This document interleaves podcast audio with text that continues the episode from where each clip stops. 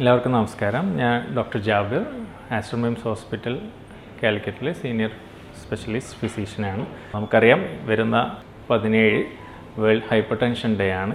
ഈ വർഷത്തെ theme measure your blood pressure accurately control it and live longer അതായത് നമ്മുടെ ബ്ലഡ് പ്രഷർ അക്യുറേറ്റ് ആയിട്ട് മെഷർ ചെയ്യുക അത് നല്ല രീതിയിൽ കൺട്രോൾ ചെയ്യുക ആയുർദൈർഘ്യം ദൈർഘ്യം വർദ്ധിപ്പിക്കുക. എന്നാണ് ഈ വർഷത്തെ പ്രധാനപ്പെട്ട തീം നമുക്കറിയാം ബ്ലഡ് പ്രഷർ എന്ന് വെച്ചാൽ അതായത് രക്തസമ്മർദ്ദം.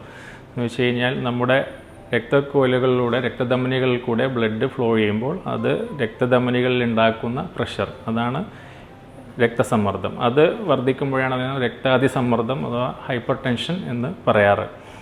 അതിൽ തന്നെ രണ്ട് രീതിയിലുള്ള blood പ്രഷറുണ്ട് primary hypertension and secondary hypertension primary hypertension സാധാരണഗതിയിൽ പാരമ്പര്യമായിട്ടും പ്രായം കൊണ്ടും രക്തക്കൊലകളുടെ കൊഴുപ്പടിഞ്ഞു കൂടുകയും രക്തക്കൊലയുടെ പേശികളിൽ കട്ടി കൂടുകയും കൊണ്ടുണ്ടാവുന്നതാണ് primary hypertension secondary hypertension മറ്റു അസുഖങ്ങൾ കൊണ്ട് kidney disease thyroid disorders obstructive sleep apnoea hyperthyroidism അങ്ങനത്തെ ആ ടൈപ്പ് ഡിസോർഡേഴ്സാണ് പ്രധാനമായിട്ടും സെക്കൻഡറി ഹൈപ്പർ ടെൻഷനിൽ വരുന്നത്. ഹൈപ്പർ ടെൻഷൻ കൺട്രോൾ ചെയ്യുന്നതിന്റെ ഭാഗമായിട്ട് നമുക്ക് പ്രധാനമായിട്ടും ചെയ്യാനുള്ളത് നമ്മൾ ഡയറ്റ് കൺട്രോളാണ്. ഡയറ്റ് കൺട്രോൾ നമ്മൾ പൊതുവേ ശ്രദ്ധിക്കാത്ത ഒരു ഏരിയയാണ് ഡയറ്റ് കൺട്രോൾ. ഡയറ്റ് കൺട്രോൾ പ്രധാനമായിട്ടും നമുക്ക് ഉപ്പ് വല്ലാതെ അടങ്ങിയ ഭക്ഷണങ്ങൾ ഒഴിവാക്കുക എന്നുള്ളതാണ് ഡയറ്റ് കൺട്രോൾ പ്രധാനമായിട്ട് ചെയ്യാനുള്ളത്. അതിൽ തന്നെ ഉപ്പ് കൂടുതൽ അടങ്ങിയിരിക്കുന്നത് പ്രധാനമായിട്ടും നമ്മുടെ അച്ചാർ പപ്പടം എന്നീ ഫുഡ് ഐറ്റംസ് ഉപ്പിലിട്ട വിഭവങ്ങൾ മീൻ പൊരിച്ചത് ഫ്രൈഡ് ഐറ്റംസ് പ്രധാനമായിട്ടും നമ്മൾ കടകളിൽ നിന്നും മറ്റും ബേക്ക്ഡ് ഐറ്റംസും ഫ്രൈഡ് ഐറ്റംസ് ഒക്കെ കൂടുതൽ കഴിക്കുന്നത്. അതിൽ ഉപ്പ് ഒരുപാട് അടങ്ങിയിട്ടുണ്ട്. ഉണക്കമീൻ അത്തരം ടൈപ്പ് ഫുഡ് ഐറ്റംസ് കൺട്രോൾ ചെയ്യുന്നതിലൂടെ ഒരു തരത്തിൽ നമുക്ക് ബി പി കൺട്രോൾ ചെയ്യാൻ പറ്റും. അതുകൂടാതെ വെയിറ്റ് വല്ലാതെ ഉള്ളവർക്ക് അവരുടെ ചെറു ചെറിയ രീതിയിലെ വ്യായാമങ്ങൾ ചെയ്യുന്നത് വഴി അവരുടെ വെയിറ്റ് കുറക്കുന്നതിലൂടെയും ബി പി കൺട്രോൾ ചെയ്യാൻ സാധിക്കും. പിന്നെ ഉള്ളത് നമ്മളുടെ സ്ട്രെസ് റിലീഫാണ്. നമ്മൾ സ്ട്രെസ്സും നമ്മുടെ ബി പിയുമായി വളരെയധികം ബന്ധപ്പെട്ടിരിക്കുന്നു. അപ്പം സ്ട്രെസ് റിലീഫ് ചെയ്യാനുള്ള വഴികൾ അത് കുടുംബമായിട്ട് കൂടുതൽ ഇൻവോൾവ് ചെയ്യിക്കുക ആക്ടിവിറ്റീസ് നമുക്ക് മനസ്സിന് സന്തോഷം തരുന്ന ആക്ടിവിറ്റീസിൽ ഇൻവോൾവ് ചെയ്യുക ചെറിയ രീതിയിലുള്ള എക്സസൈസുകളൊക്കെ ചെയ്യുന്നതിലൂടെ സ്ട്രെസ് റിലീഫും നമുക്ക് അതിലൂടെ ബി പി കൺട്രോൾ ചെയ്യാൻ സാധിക്കുന്നതാണ്.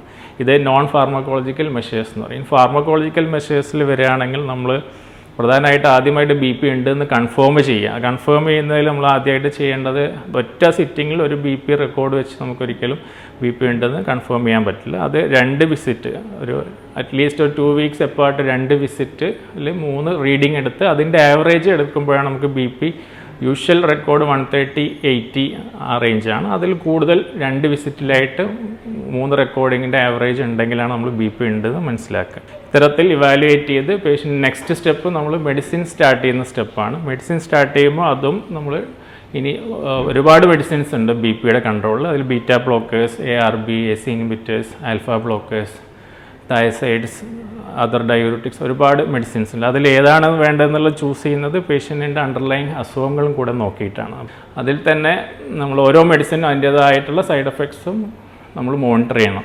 അപ്പോൾ പ്രായമുള്ള ആൾക്കാരിലാണെങ്കിൽ തയസൈഡ് ഡയോറിറ്റിക്സ് യൂസ് ചെയ്യുമ്പോൾ നമ്മൾ റെഗുലറായിട്ട് സോഡിയം മോണിറ്റർ ചെയ്യണം.